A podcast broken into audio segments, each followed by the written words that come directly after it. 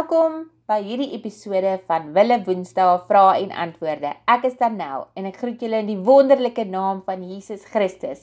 Ons is vandag weer eens 'n 'n propvol program wat 'n hele mond vol is en um, ons gaan bietjie kyk na of um die lewendiges met die dooies kan kommunikeer deur byvoorbeeld um deur middel van mediums of deur um Ouija borde. En dan gaan ons ook kyk wat die Bybel hier oor te sê het. Nou um as dit die eerste keer is wat jy inskakel by my program en jy wil graag um na die ander um vrae en antwoorde ook luister, kan jy is jy welkom om na my Telegram um kanaal te gaan All or Nothing Faith en dan sal jy al die besonderhede daar kry of jy kan net na hierdie um stemboodskap um platform toe gaan. Dit is Anchor FM en jy kan ook um soek vir All or Nothing 5 se kanaal op Anchor en dan kan jy al die episode vorige episodes in Engels of dan nou Afrikaans dan nou daar vind. Nou goed, kom ons kyk wat sê die Bybel rondom hierdie baie interessante onderwerp en waarmee soveel mense worstel en dit het al hoe meer um algemeen geraak en daar's programme daarvan op die televisie waar jy sien hoe mense mediums nader om um hulle geliefdes op te roep sodat hulle sekere um probleme wat hulle nie uitgestryk het voordat daardie persoon afgesterf het nie kan aanspreek of net nog om 'n laaste keer daardie persoon se stem te hoor. Nou in beide moderne en antieke tye is 'n medium 'n persoon wat met geeste kommunikeer, gewoonlik afgesien van die gebruik van heksery. 'n Medium is letterlik 'n tussenganger tussen die geesteswêreld en ons sin. Die Bybel veroordeel die gebruik van mediumskap en dit is uitdruklik verbode om met dooies te praat deur middel van golery of toordery of dan 'n ander soortlike maniere. Soms word mediums kanalers genoem of channelers in Engels omdat hulle na bewering kommunikasie van die dooies na die lewendes kanaliseer. 'n Medium kan slegs met een of meer spesifieke geeste kommunikeer. Um In Engels word dit familiars of familiar spirits genoem, bekende geeste. So dit of die kommunikasie kan oor baie verskillende geeste versprei word. Die boodskappe kan hoorbaar, visueel of deur fisiese sensasies kom. Moderne mediums onderskei hulself van die sielkundiges of dan nou psychics wat slegs die energie van 'n persoon of plek lees en nie met werklike geeste kommunikeer nie. Die term dan nou psigiese medium of dan nou psychic medium kan nogal baie verwarrend raak.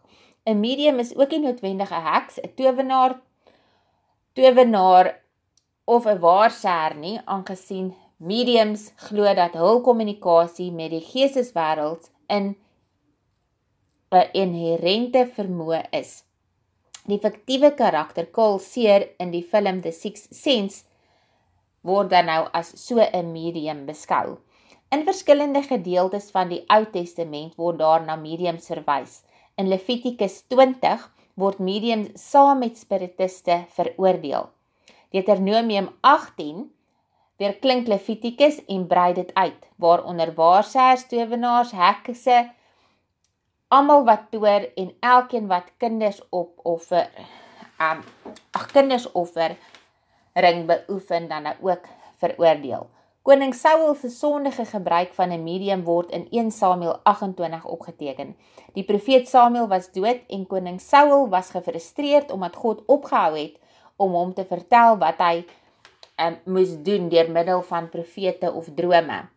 Die koning het dus 'n direkte oortreding van God se wet en sy vorige opdrag. Um het hy sy manne aangesê om 'n medium te vind wat met Samuel kon kommunikeer. Nou hierdie medium het Samuel Samuel toe opgeroep en Saul het met die dooie profeet gekommunikeer.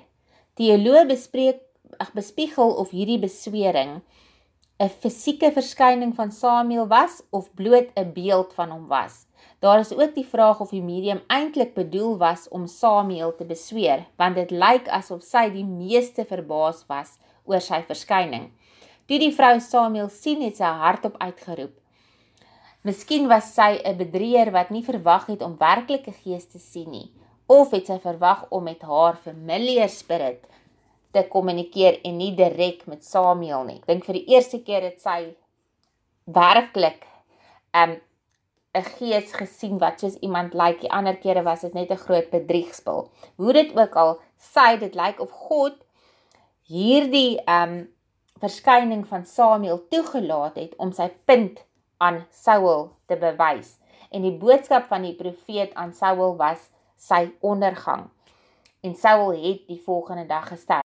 1 Kronieke 10 vers 13 tot 14 onthul dat Saul se interaksie met die medium 'n belangrike deel was van die rede waarom hy ontroon is en sy koningskap kort geknip is. Nou ons gaan bietjie later sal ek uh, meer in detail vir julle lees hoekom dit onmoontlik is om met um um geeste te kommunikeer of althans um die dooies wat wat um te kommunikeer nie um demone nie maar die dooies mense wat gelewe het wat dan nou oorgegaan het te kommunikeer. Um maar God het in hierdie spesifieke um gebeurtenis het God vir wel um vir um Saul Samuel gewys sodat God se oordeel oor Samuel kon kom. God het vir Saul, ag het vir Samuel laat um verskyn aan um Saul. Nie die um medium nie. Die vyand, God sal nooit toelaat dat die vyand iemand wat in sy um veiligheid is nie, want as jy oorgaan, as jy sterf, dan is jy in um die plek van die dooies wat Hades genoem word en hierdie Hades word in twee kompartemente gedeel afdelings wat jy dan nou kry die Sheol wat eh, die kant is vir die um, ongeregtiges en onregverdiges en dan nou hierdie um en dan Abraham se boesem is dan die deel waar die regverdiges dan nou heen gaan soos waarheen Samuel gegaan het. En God sal nooit toelaat dat as jy oorgegaan het en jy het um jy was 'n regverdige nie en jy het in God gesterf nie dat jy jou gees en jou siel gesteer word nie en dat iemand jou net sommer kan kom uithaal uit daai plek van veiligheid nie. Dink net hoe um chaos die wêreld sal wees as Satan en sy demone mense links en regs dooies net kan opbring wat wel geleef het. So dit is absoluut demone wat hulle self voorgee as hierdie mense.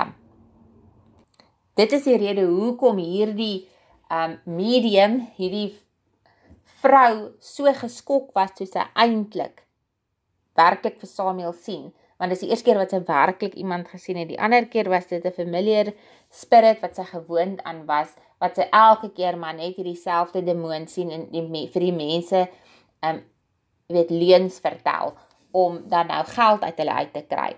Nou in die Nuwe Testament word towery en ander gepaardgaande gebruike as onvanpaste sondige aktiwiteite vir enige Christen beskou. In Handelinge 8 sal jy um, en Handelinge 19 sal jy daarvan lees. Aangesien die hoofdoel van hierdie aktiwiteite is om met geeste te kommunikeer, is dit korrek om mediumskap in hierdie Nuwe Testamentiese waarskuwing ook in te sluit. Daar moet opgelet word dat die gees wat 'n medium optower nie die gees van 'n oorledene is nie soos ons al vroeër gesê het. Die geval van Samuel wat met Saul gepraat het was 'n seldsame uitsondering. Nou Jesus se verhaal van die ryk man en Lazarus um, lewer sterk bewyse dat sodra iemand dood is, sy siel in die hemel of in die hel bly. Dis die geeste wat met mediums kommunikeer is leengeeste wat mense mislei om te glo dat hulle verlore geliefdes aan hulle kommunikeer. Wanneer bedroefde ouers 'n medium soek om hulle in kontak te bring met hul dooie kind, besef hulle nie dat die gees wat met hulle praat eintlik 'n demoon is wat voorgee dat hy hul kind is nie. Daar word in die Bybel sterk gewaarsku teen enige betrokkenheid by sulke praktyke insluitend om mediums om leiding te vra. Nou, Die volgende vraag is: Moet 'n Christen met Ouija-borde speel?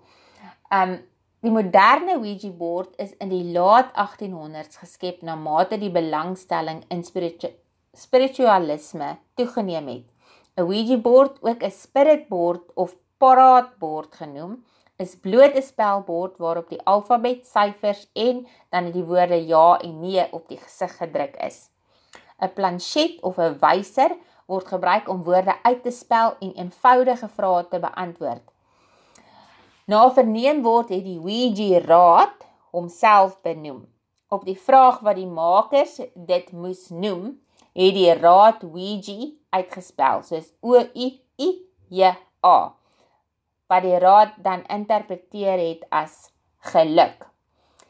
Baie mense beskou Ouija-borde as skadelose vermaak. Ander is van mening dat Ouija-borde magiese gereedskap is, portale na ander dimensies of waarskynlik um oracles wat geeste van die dooies toelaat om met die lewendes te kommunikeer.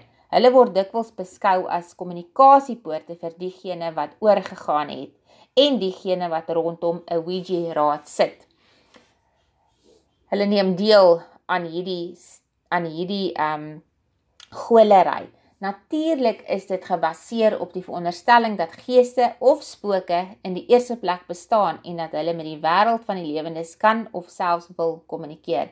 Die Bybel noem nie Ouija board borde spesifiek nie, maar dit het 'n paar dinge te sê oor waarsêry en die poging om met die dooies in aanraking te kom. Nou gaan ons kyk na van hierdie skrifte wat ek so 'n um, bietjie vroeër genoem het, soos Levitikus 19 vers 31.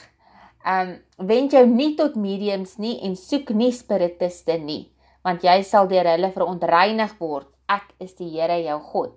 Deuteronomium 18 Laat niemand onder julle gevind word wat waarsêry of towery beoefen, voortekens vertolk, toorkuns doen of toor of wat 'n medium of spiritus is of die dooie raadpleeg nie.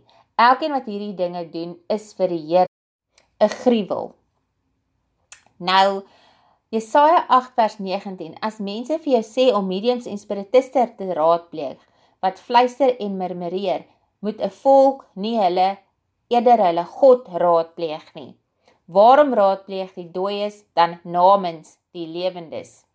Nou Galasiërs 5 vers 19 Die dade van die sondige aard is voor die hand liggend: seksuele onsedelikheid, onreinheid, losbandigheid, afgodsdiens en heksery. heksery. Ek waarsku jou soos voorheen dat diegene wat so leef, nie die koninkryk van God sal beerwe nie. Okkultiste sal daarop aandring dat Ouija-borde werk deur geeste toe te laat om die wyser te laat beweeg in antwoord op hulle vrae. Wetenskaplik is moet nog bewys dat die wyser beweeg word deur iets anders as die lewende mense wat die wyser raak.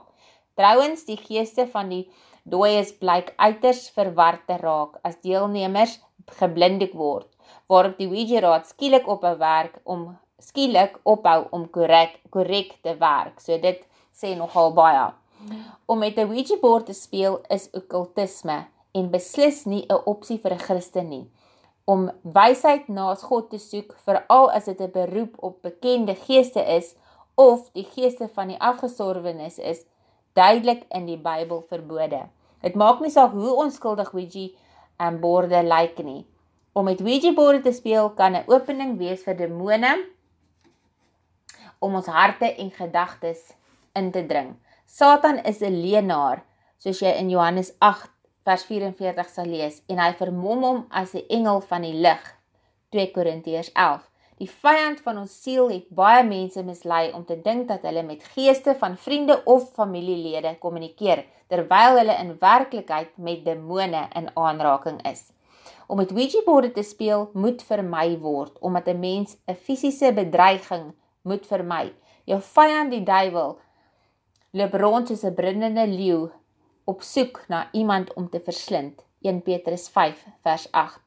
Die skriftuurlike voorbeeld van die hantering van items wat op die okkulte betrekking het, soos boeke, musiek, juwele, okkultiese speletjies, um Ouija-borde en ander okkultiese voorwerpe, is om die betrokkenheid daarvan as sonde te bely en die items dan te verbrand. sien Handelinge 19 vanaf vers 18 tot 19 hieroor.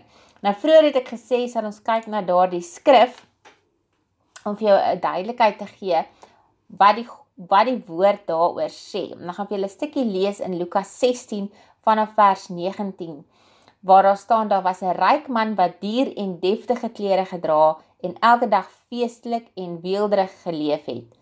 En daar was 'n arme man met die naam Lazarus wat by die deur van die ryk man gelê het in die hoop dat hy van die oorskiet van die ryk man se tafel te eet sou kry. Hy was oortrek van die swere en selfs die honde het daaraan kom lek. Toe die arm man te sterwe kom, is hy deur die engele weggedra na die ereplek langs Abraham. Onthou, ek het vroeër gesê, ehm um, dat dit nou die um, Abraham se boesem is wat hulle hiervan praat, nou waar die regverdige seun gaan. Die ryk man het ook gesterwe en hy is begrawe.